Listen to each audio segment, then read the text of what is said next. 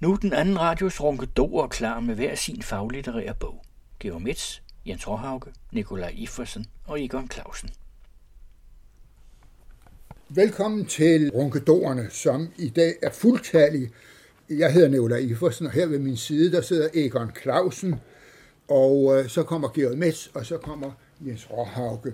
Og jeg lægger ud mine øh, øh, snabelfælder her. De øh, har jo fat i nogle historiebøger. Jeg har en lidt anden slags historiebog, for det er min litteraturhistorie. Og det er jo sjældent, vi har sådan en op. Men jeg har fået fat i øh, den irske forfatter Edna O'Brien, som faktisk er en stor og fremragende irsk forfatter.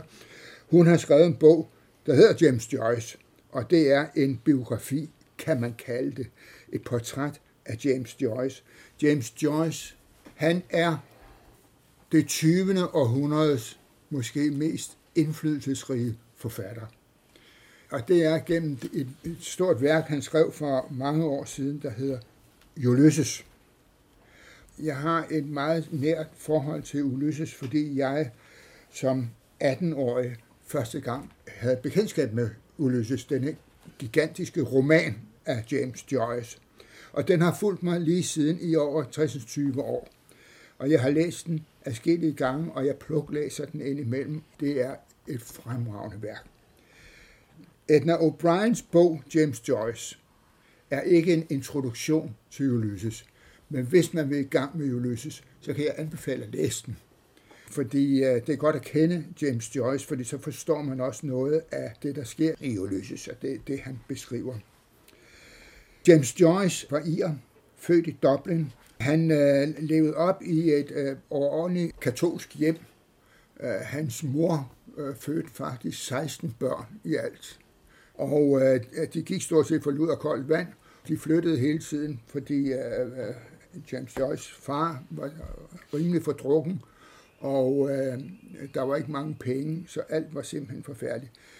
Joyce var øh, en, øh, en overordentlig vildt ung mand, og øh, hans gang på druk og øh, værtshusene i Dublin var legendarisk, og hans øh, jævne ophold hos prostituerede i øh, Dublin havde også et, et vist omfang. Der sker så det, at han møder en kvinde, og hun kommer faktisk til at spille en stor rolle. Hun hed Nora Barnacle, og Nora Barnacle, hun kom fra Galway, og hun var sådan en... Øh, måske også en lidt lidt sindig pige. I hvert fald tror jeg nok, de i Galway synes, hun var lidt, lidt flørtende. Joyce faldt for hende pladask. Han så hende en gang i begyndelsen af juni 1904, og deres rigtige møde, hvor de i bibelsk forstand kendte hinanden, altså hvor de simpelthen øh, gik i seng med hinanden, det var den 16. juni 1904. Og 16. juni 1904 er en meget markant dato, fordi det er simpelthen den dag, Ulysses, hele romanen, foregår den 16. juni 1904 hvilket markeres i øh, Irland, eller i hvert fald i Dublin den 16. juni 1904. Det er noget, man kalder det Bloomsday, fordi hovedpersonen i Ulysses hedder Leopold Bloom, en annonceagent, som en anden Odysseus øh, vandrer igennem Dublin et helt døgn, hvor han øh, så til sidst forenes med alter ego i form af, af den unge student Stephen Dedalus. Nu skal jeg ikke fordybe for meget i Ulysses, fordi det, det, det er jo et fantastisk roman, og læs den endelig. De tre første kapitler foregår ude i et tårn, som det hedder et Martello-tårn, som ligger lidt uden for Dublin ud mod havet. Og øh, der er øh, en fyr, som bor sammen med, med Stephen Dedalus. Han hedder Buck Mulligan. Han træder frem og det er simpelthen indledningen på hele romanen. I hånden har han en barberskål og et spejl og en ravekniv, der ligger over kors.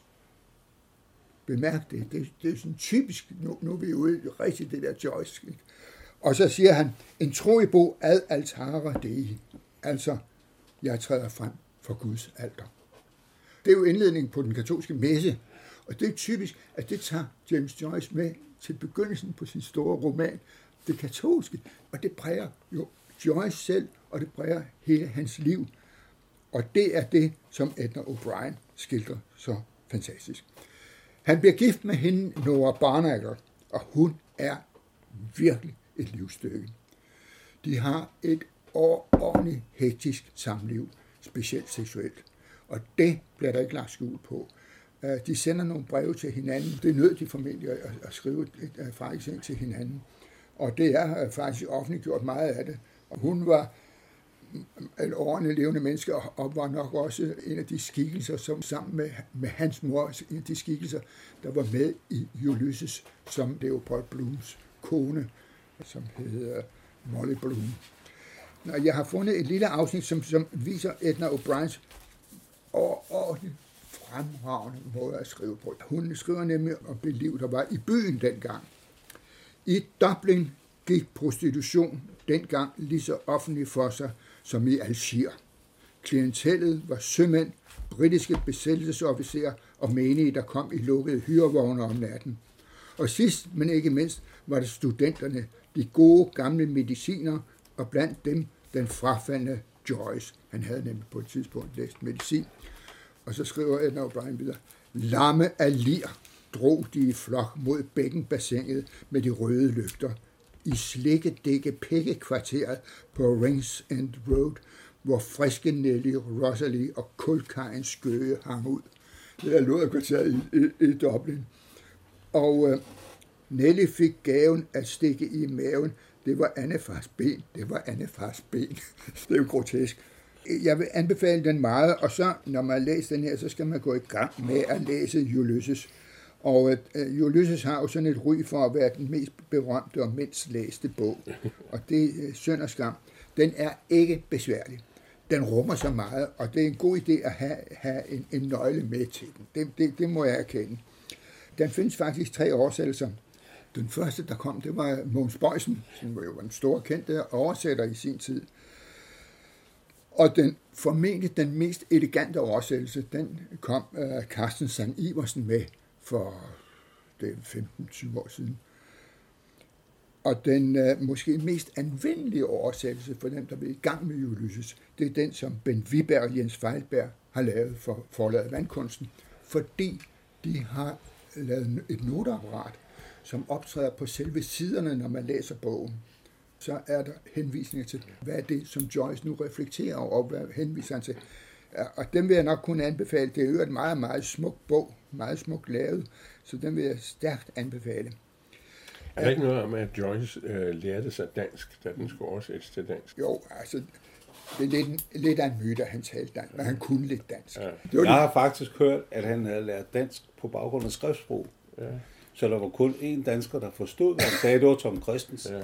Ja, men det... Fordi han udtalte dansk med, med irsk lyd. Ja, ja. ja det var rigtigt. Og Tom Christensen har også beskrevet sin møde med, med James Joyce. Og en, en anden dansker, der faktisk også mødte ham, det var Ole Vinding.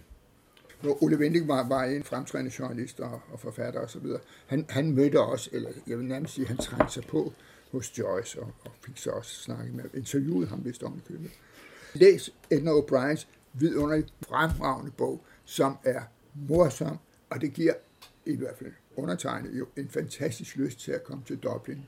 Jeg har været et par gange i Dublin, og jeg har ovenikøbet været den selve 16. juni. Nu har oplevet at den dag, hvor folk klæder sig ud i, i gammeldags tøj og render rundt og, og, og har det sjovt. Hvis man synes, at det er lidt besværligt, så spring de tre første kapitler over, og så gå direkte til kapitel 4, fordi det er der Leopold Bloom, hovedpersonen, han er optrædet på første gang, hvor han er i færd med at lave morgenmad til sin kone Molly. Og så går det derefter, og så går han ud i byen, og han ender i luderkvarter og på værtshuse og til en begravelse, og jeg ved ikke hvad. Hver eneste kapitel har på en eller anden måde en reference til Odysseen. En meget raffineret øh, reference.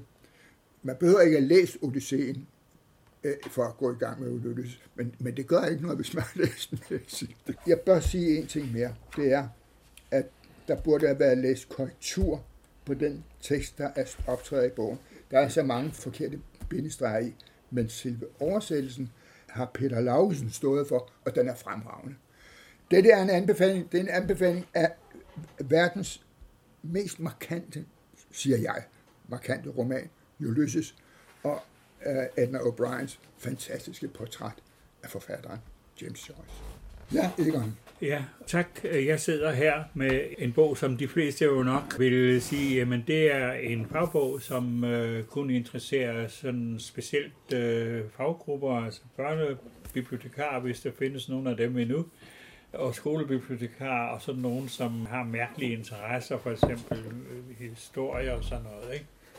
Men den er meget mere, den her bog. Den hedder På sporet af børn og bøger, og den er skrevet af Charlotte Appel og Nina Christensen. Og Nina Christensen, hun er professor i børnelitteratur, og hvordan hun har beholdt sin stilling, det ved jeg ikke, fordi alle institutter og alt, hvad hun har, de steder, hvor hun har forsket osv., det er, så vidt jeg ved, forsvundet. Men Charlotte Appel, hun har været med til at lave den store øh, serie om dansk skolehistorie, og de har skrevet den her bog, som handler om noget så snævert, kan man sige, som øh, dansk børnelitteratur fra midten af 1700-tallet til midten af 1800-tallet. Og det er en fantastisk bog. Den er så livgivende, synes jeg, fordi blandt andet fordi de har brugt en anden metode til at skrive litteraturhistorie. En metode, som jeg synes giver dem simpelthen nogle indfaldsvinkler, som er for mig meget livgivende. Fordi øh, vi er jo vant til, når vi beskæftiger os med øh, litteratur, så er vi jo sådan led i den der kæde, ikke? Der sidder en forfatter, som skriver et værk, som så bliver sendt til et forlag, som så udgiver det, og så bliver det så anmeldt, og så bliver det så bragt ud i boghandlerne, og så bliver det købt af dem, der læser det. Og det er jo sådan den model, vi alle sammen kender, og det er den, vi lever og fungerer i. Men de her to, de har valgt en anden metode. De har valgt at interessere sig for, hvad læste folk egentlig i det her tilfælde? Hvad læste børn egentlig? Hvordan, hvad var det egentlig, de læste, og hvad kan vi vide om det? Og de har været øh, tre år om at lave det her, eller tre et halvt år, og de har, har fået store fondsmidler, fordi de har rejst øh, både til biblioteker i England og ikke mindst i Tyskland, men altså også i Danmark, rundt i Danmark. Fordi det viser sig, at der findes, ikke så forfærdeligt mange, men der findes nogle helt faktisk, sådan som de beskriver det, beretninger fra børn selv. Altså skolevæsenet blev jo udviklet der i 1700-tallet, og efterhånden så var det jo sådan, man må gå ud fra, at stort set alle børn, alle danske børn kunne læse, i hvert fald omkring år 1800. Og det viser sig også, at der blev udgivet en masse bøger. Øh, også børnebøger. Mange af dem var fromme og sådan noget, men der var jo også røverhistorier, og den gamle øh, øh europæiske historie til ulspil den var også meget populær. Og det synes jeg faktisk også er interessant på Til ulspil. Han var virkelig en provokatør. Fortællingerne om Til Udspil var, at han lavede jo ballade, og han sked på bordet og, og sådan noget, og det lå alle mennesker af dengang. De beskriver simpelthen, at de fundet nogle, nogle, øh, nogle, nogle værker eller bøger og breve, som børn har skrevet. Blandt andet er der Anton Nielsen, som 9-10 år, der fik han sin første helt egen bog foræret det var en sangbog, som hvis der den lokale præst havde givet til hans mor, og det har sandsynligvis været øh, Henrik Hertzels samling af danske sange. Der stod sådan nogen, som vi kender, nogle af os, Danmark, Dejligst Vang og Vænge og sådan nogen. Og den der 9-10-årige dreng, han var så begejstret for den der. Han lærte alle sangene udenad. Og, og der var også nogen, som hans forældre kendte melodierne til, så han gik også og sang dem. Men så var der nogen, som de ikke havde melodier til. Så skrev han, så lavede jeg bare en melodi selv. Kan I ikke se det for jer? Der er også en vestjysk bondedreng eller hyrdedreng, som allerede som 9 år begynder at skrive dagbog. For han fortæller, hvad han har lært i skolen, og hvad han har oplevet. Og den har de også fundet. Og øh, Thomas Overskov, som senere blev skuespiller på det kongelige teater, han voksede op i et øh, meget nøjsomt øh, arbejderkvarter på Christianshavn, og hans far arbejdede på sukkerfabrikken. For sukkerfabrikken, den bygninger, de ligger jo der endnu. Okay. Og der kom han som stor dreng, og han sad og lyttede til, hvad mændene, når de sad der efter arbejdstid og havde hyggestund, og hvad de snakkede om. Og der var også nogle af dem, der havde bøger. Og den der lille dreng, som Thomas var på det tidspunkt, han spurgte sig, den bog, den er god, må jeg låne den? Og på den måde så fik han læst utrolig meget. Han stiftede kendskab med Holbergs komedier. Og nogle af dem lærte han sig faktisk udenad, fordi han synes, de var så sjove. Og så fortæller han også, han har skrevet dagbog om det, han fortæller så også om en central person i den der 11-12-årige Thomas' liv, det var den høje snekerkone. Hun var med sin mand flyttet ind på første sal i Arkens bagbygning. Det var der, hvor de også boede. Og det var i sommeren 1810. Med Thomas' øjne var hun køn og havde et opvagt hoved. Og nok så vigtigt, hun læste en del gode bøger og fandt, ligesom jeg, stor fornøjelse i at fortælle. Og jeg lyttede til hende. Snekerkonen, når hun havde været i teatret, så gengav hun de sete stykker i alle detaljer, så Thomas ikke bare fik greb om stykkernes men indhold, men også en temmelig tydelig forestilling om skuepladsens udseende og de forskellige akter, og hvordan det kunne lade sig gøre, sådan og pludselig at forvandle dem til liv. Og det, som jeg synes, det her det fortæller jo også, det er, at øh, det liv, som bliver fortalt om her med de, med de her børneberetninger, og der er flere, der er breve og sådan noget, ikke? det er et liv, hvor børn lever i, i miljøer, hvor de omgås med andre voksne. Og, og øh, hvor, hvor der er bedsteforældre og naboer, altså nabokoner, og der er folk, der sidder og snakker. Og det vil sige, hvad skal man sige, at det levende ord har frit løb imellem dem. Jeg kan godt blive lidt misundelig, fordi det er jo sådan, det foregår. H.C. Andersen, han havde jo, der var jo også en gammel kone i Odense, som fortalte eventyr og, øh, for ham. Og det er med her, men selve metoden gør, at øh, de her to forskere, deres metode gør, at vi får simpelthen et billede af et helt samfund. Og vi får et billede af, hvad trygte tekster betyder i sådan et samfund. Og de her børn, som beskrives, nogle af dem var meget aktive. Thomas er, han begyndte hurtigt at spille teater selv. Han arrangerede sin egen teaterforestilling. Og der er også nogen, der lavede, der skrev deres egne stykker.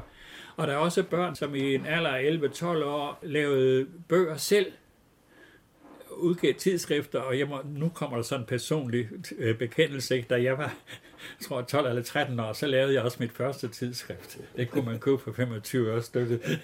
Det gav et forrygende underskud. Men, men, øh, men altså, sådan nogle levende, aktive børn er der, er der beskrevet med her, og der, derved får vi så et billede af et samfund. Det er ikke fordi, at jeg er nostalgisk og synes, at det var godt, men der var nogle enorme kvaliteter i det der samvær, i det der sociale liv, som de der børn havde, i og i det der miljø, som de levede i. Så derfor så er den her bog ikke kun en, en beskrivelse af børnelitteratur.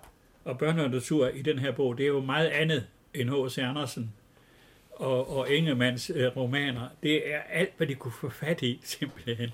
Alt, hvad de kunne få fat i, de der læseløsende børn øh, det, det kunne de sådan få ned fra hylder og spørge bekendt, om de måtte læse det. Og det, vi har så en beskrivelse ja, af et samfund, hvor børneopdragelsen var noget, der foregik i selve samfundet, og det var jo også meget udviklende. Så på den måde kan man godt sige, nej, det kan man ikke sige. Jeg kan sige, at jeg er lidt misundelig på dem.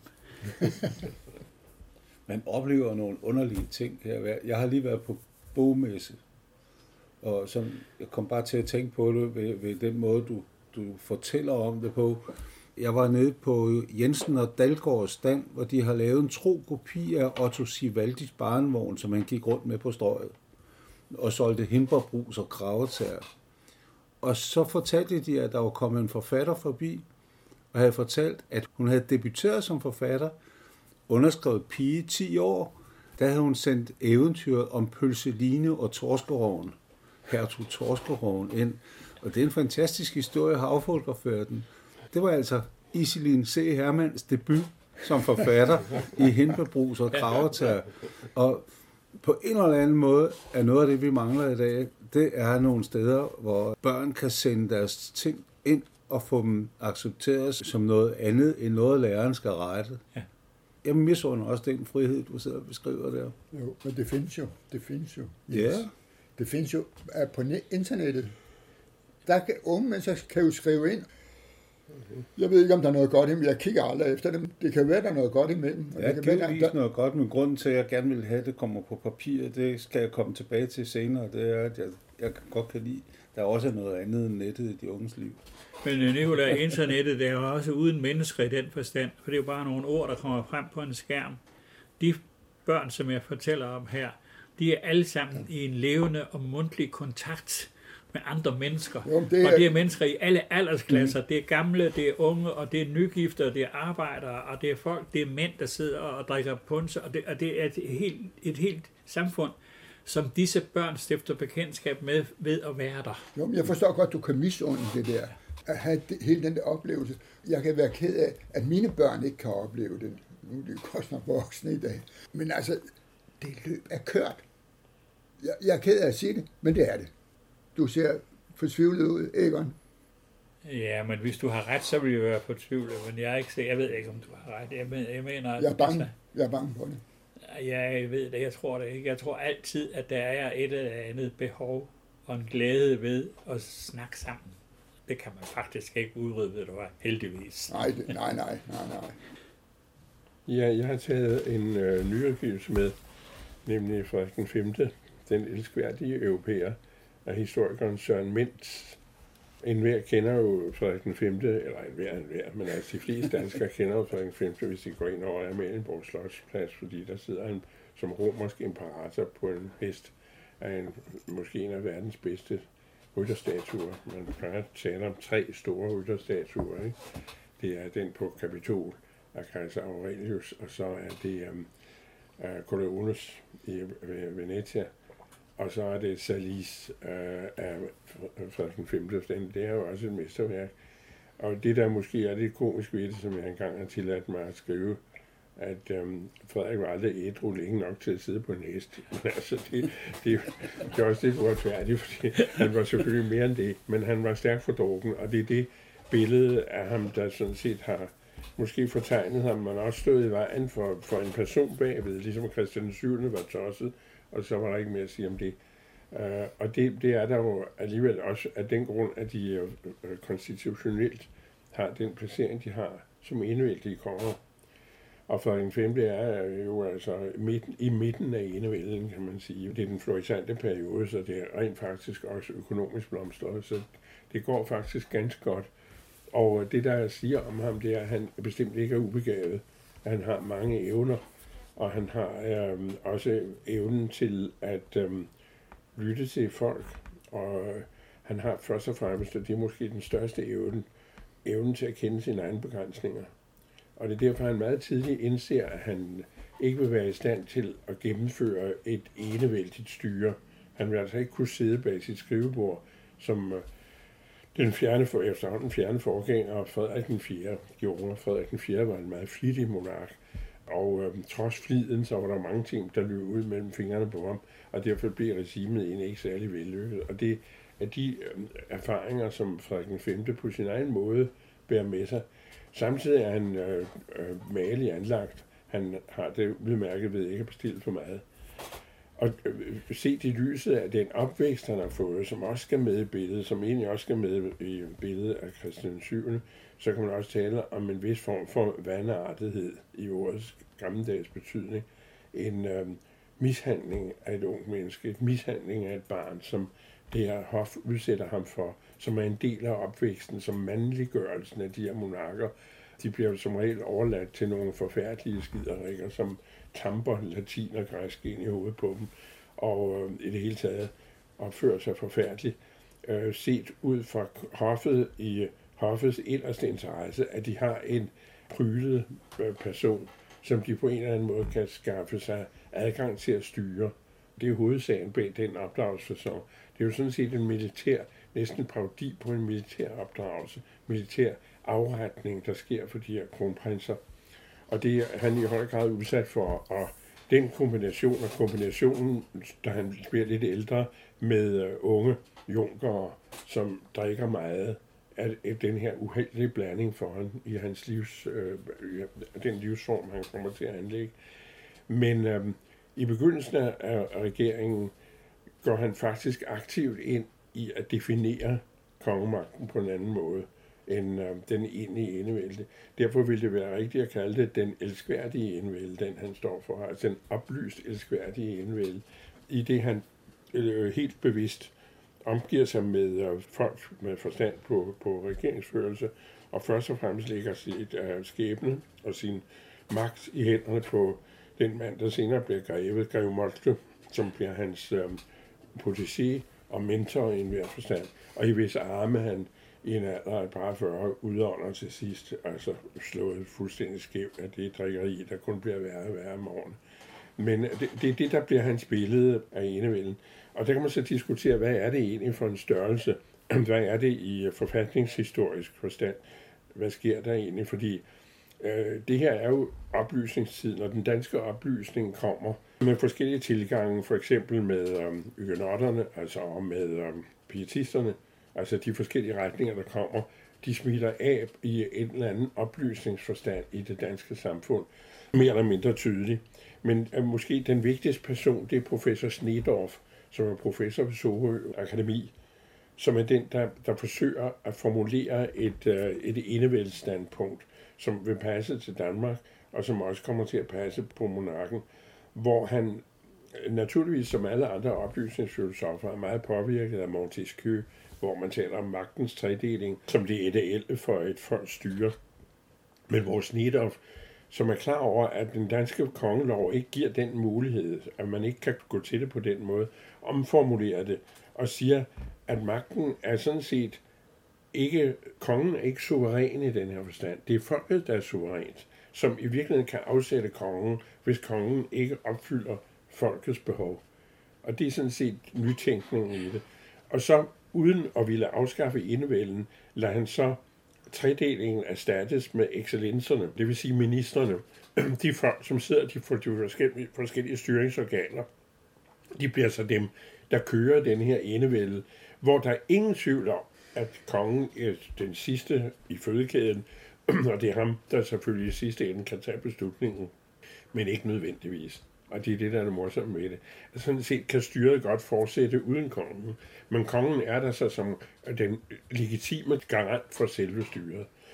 Og det er der forskel på den klassiske enevælde, og den enevælde, der udviklede sig under Frederik den 5. Og så man kan sige, hvis han jo ikke havde været så fordorken, så kunne han jo have øh, sådan set sat en helt ny statskik, som ville have ændret Danmarks historie ganske alvorligt. Og forhindrede måske lige fra Struense, altså hele den katastrofe, der i virkeligheden skete omkring Struense. Fordi Struense går sådan set videre i den filosofi og siger, da kongen ikke er suveræn, men folket, så kan jeg godt gå ind, da, da kongen ikke er i stand til at udøve sin suverænitet på folkets vegne, eller i det hele taget at udøve noget som helst, fordi han er sprøjtgalt, så kan jeg godt tillade mig på folkets vegne overtager overtage suveræniteten som deres repræsentant, uden at være det. Og det er det, der går frygtelig galt og statsrettigt, fordi han bliver faktisk henrettet på grund af højforræderi. Ikke alene fordi han har belagt dronningen, han har også, øh, han har også gået ud over øh, den statskik, som på det tidspunkt var udviklet. Det kunne have været interessant, selvom det er jo selvfølgelig det, man ikke må i historien, men det kunne have været interessant at forestille sig, hvordan den danske enevælde var udviklet, hvis Frederik den 5. var blevet 60 år, eller 70 eller 80 år. Så har man set en, en, en helt anden forløb. Han er en interessant person. Jeg vil så sige, biografen her er meget velvillig over for ham.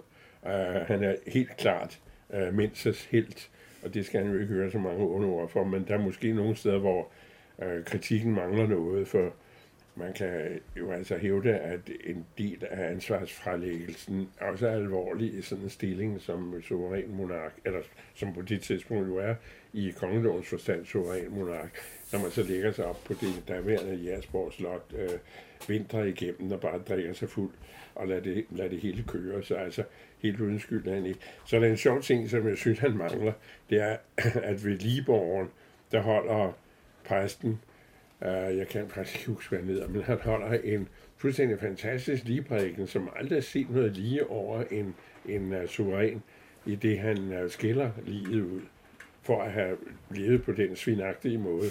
Det er sådan lige på hårdt. Altså, du kunne også have ikke opført dig som en krise. Det står skiller ud, og det er jo en fantastisk uh, tanke. Det vil man jo ikke forestille sig ellers. Men der kommer måske en fli frem af det der med øh, folkets suverænitet over for kongen.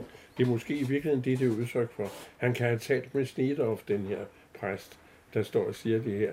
Og det, det, men det har han ikke med, og det, det må man finde andre steder. Men jeg vil meget anbefale, den er, den er velskrevet, og det er en meget fin illustrationsmateriale, som jo alle sammen afspejler den her periode, den her glansfulde periode i Danmarks historie. Og så er der det, et af de senere portrætter af Frederik, hvor man tydeligt kan se alkoholen efterhånden er ved at sætte sig sine spor med de lidt for røde kinder. Og øh, bulen på rustningen der, det, det er ikke kun på grund af rustningen. Det er altså også fordi, at hvad der stod den er ved at tage ham. Altså, øh, lever, leveren får det dårligere og dårligere. Men altså, på kunstneren har ikke kunnet andet end at uh, sætte nogle røde pletter på kongens hoved, for ellers ville folk øh, ikke have accepteret portrættet simpelthen. Så ville jeg sagt, hvem er det?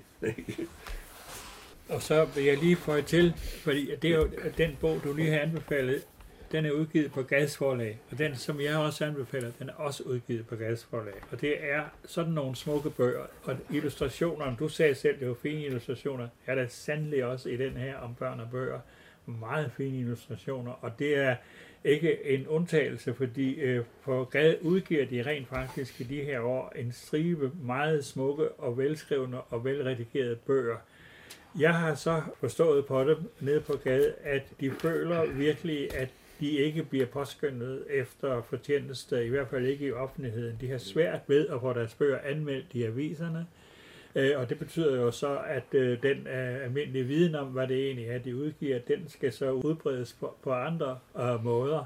Men jeg synes virkelig, at Gade fortjener ros i det her år, fordi så vidt jeg kan se, så er det måske det eneste af de større forlag, der påtager sig den her opgave. Altså hvis I ser Gyldendals øh, udgivelse af faglitteratur, så er den helt, næsten helt ja, nede på nul. Og det er der også andre tidligere øh, faglitterære forlag, som er holdt op med det her. Men Gad holder fanen højt, og det gør den rigtig godt. Jamen det er jeg helt enig med dig i.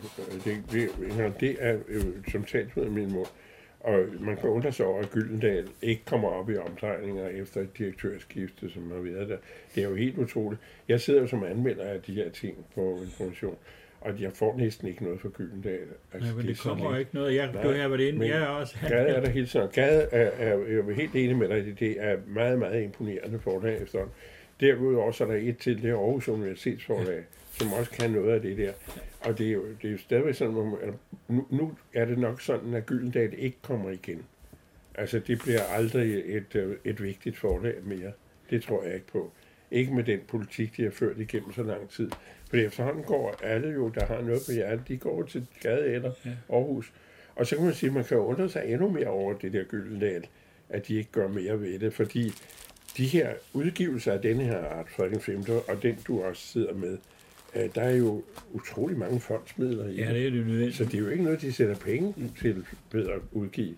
Og det ville Gyldendal jo ikke gøre, hvis man sagde, at jeg ville komme med et manuskript, der ville kunne udgives på Gyldendal, ville jo stort set kunne få, hvad man pegede på. Ikke? Altså Gyldendal, efter Johannes Ries forlod stillingen, jeg var jo knyttet til Gyldendal, for det, det var jeg i de der, det er mange, mange år, og der var, i, i den længste tid, der var det Johannes Ries. Og han sad jo der og styrede udgivelserne, og han skældnede ikke imellem genre. Han skældnede imellem, hvad der var god litteratur, og hvad der ikke var god litteratur. Øh, og da han gik af lynhurtigt, de oprettede en speciel redaktion for faglitteratur, og hvor den er blevet af, det ved jeg ikke. Bøgerne, de kommer i hvert fald ikke. Det er for meget lidt. Altså, ja. jeg, jeg, jeg, jeg tror, jeg tager over nu. Jeg kan finde en, en tråd til det, fordi det er godt indhold i de bøger, I har nævnt, men det er også flot boghåndværk. Det er lækkert at røre ved. Og når jeg siger det, så er det fordi, jeg har en bog med, som bogvennen for i år, nemlig om Foreningen for Boghåndværks årskrift.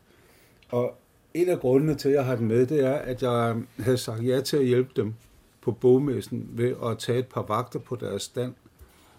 Jeg synes tit, det er sjovt at se bøgernes univers fra en anden vinkel.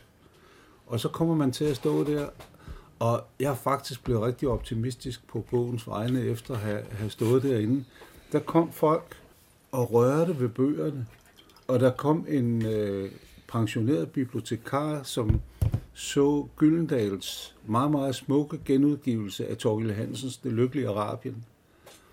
Og hun lagde bare hænderne på bogen, og så begyndte tårerne sådan at løbe ned af kenderne på hende og sagde, kan man købe sådan nogle bøger nu? Og det var simpelthen fantastisk at opleve det der, at folk kom hen og var fuldstændig fascineret, og så kommer der også, der kom teenager hen og lukkede bøgerne op og rørte ved bøgerne og synes det var, det var helt fantastisk, at man kunne få sådan nogle bøger. Altså det der taktile, der ligger i det. Mm. Det synes jeg er noget af det, der også lyser ud af Gades bøger, at de har godt indhold, men de synes også, at godt indhold skal pakkes ordentligt ind. Ja. Og, og tilrettelægges godt. Og det er væsentligt. Øh, Derfor er det sjovt. Jens, der, der vil jeg lige få til, at øh, det er jo desværre gået så skidt for et af de helt fine ja. forlag, nemlig forlaget Vandkunsten, som øh, er gået konkurs. Jeg skal ikke fordybe mig i den historie, som er, tragisk, øh, men Vandkunsten har igennem en årrække mm. lavet de mest vidunderlige ja. smukke bøger. Simpelthen, altså ja, toppen af toppen, mm. ikke? og som jo også øh, i, i, netop i Foreningen for Bogenværk er blevet fremhævet som også er blevet valgt som årets bog, og jeg ved ja. ikke hvad. Men det gode boghåndværk, det skal man virkelig holde i hævd. Ikke? Men du, du, kan, du kan for eksempel se, at der er kommet øh, det, der hedder Wunderbo, som laver ufattelig smukke bøger. Og en af grunden til, at de kan tillade sig det, og kun lave ting, der er smukke, både indholdsmæssigt og formmæssigt, det er, at forlæggeren har en halvtidsjob på Tise Mejeri. Altså, så, sådan er der jo lidt nød rundt omkring, men, men øh, der er altså også nogen, der brænder for det. Men grunden til, at jeg har taget den her bog med, det er, at det er nogle pussige nørder, de der, øh, der sidder i Foreningen for Boghåndværk, og dem, der går ind for smukke bøger og sådan noget. En af dem handler, der er en linje til Christian den 5., den handler om det kongelige håndbibliotek, som jo stort set øh, gik til ved Christiansborgs brand, og så skulle det retableres. Og en af de ting, der er fantastiske her, det er, øh, at øh, skribenterne af den første artikel, øh, som er af tre Ebbe Holmbo, Michael Christensen og Michael Bø Rasmussen, de har rekonstrueret, hvordan man købte og anskaffede sig bøger ved at gå ind og, og se øh, de tre hovedbogbinderes øh, regnskaber. Og ud fra dem har de fundet ud af, hvad var det, der så kom igen i efterfølgernes håndbiblioteker. Og det er bare for at se, at de er vildt nørdede, og, og på den gode måde. Samtidig, så er de også morsomme, fordi øh, da branden øh, er på sit højeste, så sker det der både håndbibliotekaren Georg Nielsen og hans assistent Peter Top Vandal, der begge boede på slottet, blev efterfølgende kritiseret for ikke at have gjort mere, end de gjorde for at redde håndbiblioteket. Ifølge erindringer af Jakob Gude, nedskrevet mellem 1808 og 1810, skulle Nielsen være blevet senil og forlangt efter sine kvitteringer for bøger, der skulle forlade biblioteksrummet. Vandal var ifølge samme kilde så beruset, at han knap opdagede, at det brændte.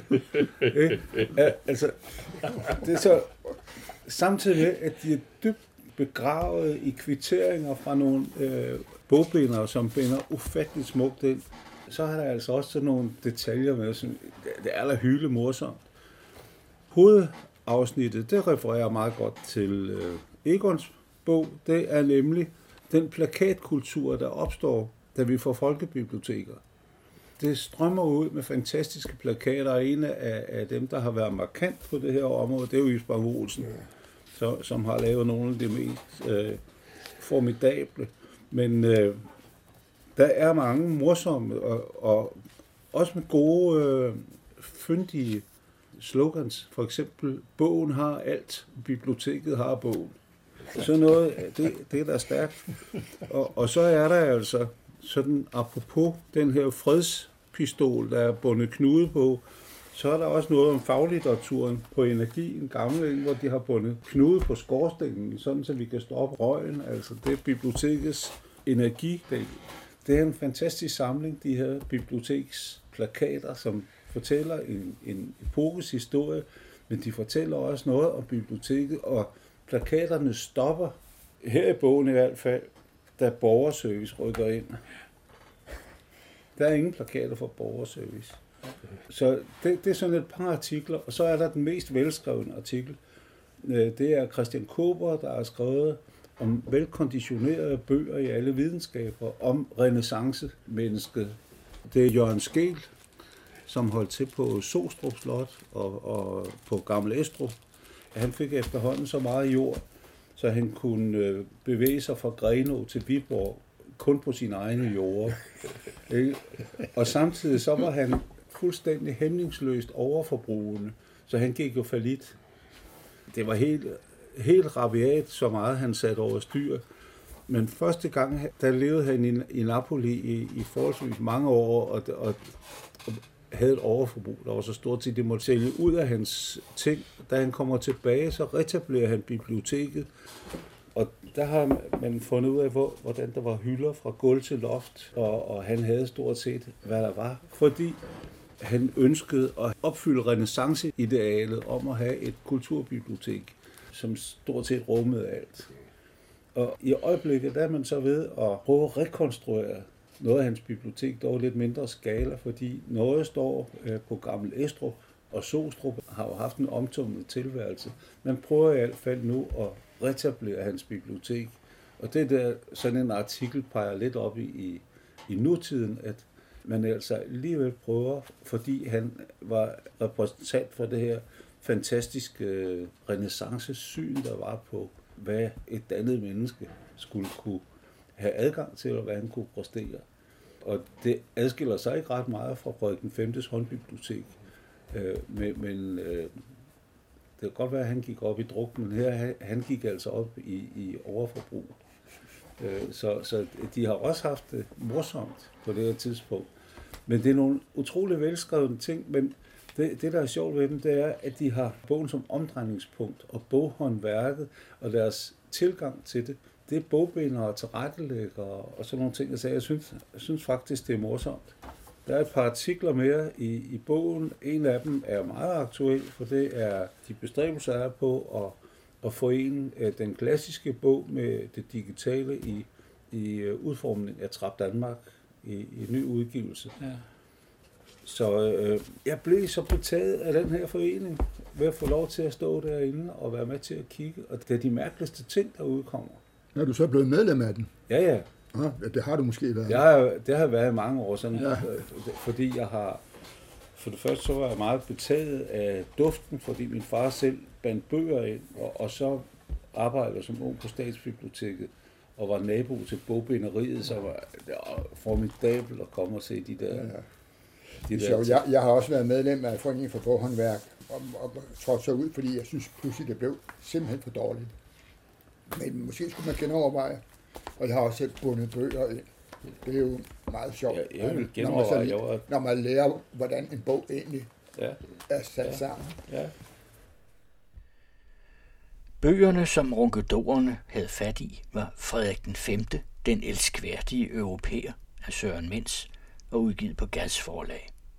På sporet af børn og bøger af Charlotte Appel og Nina Christensen, udgivet på Gads forlag.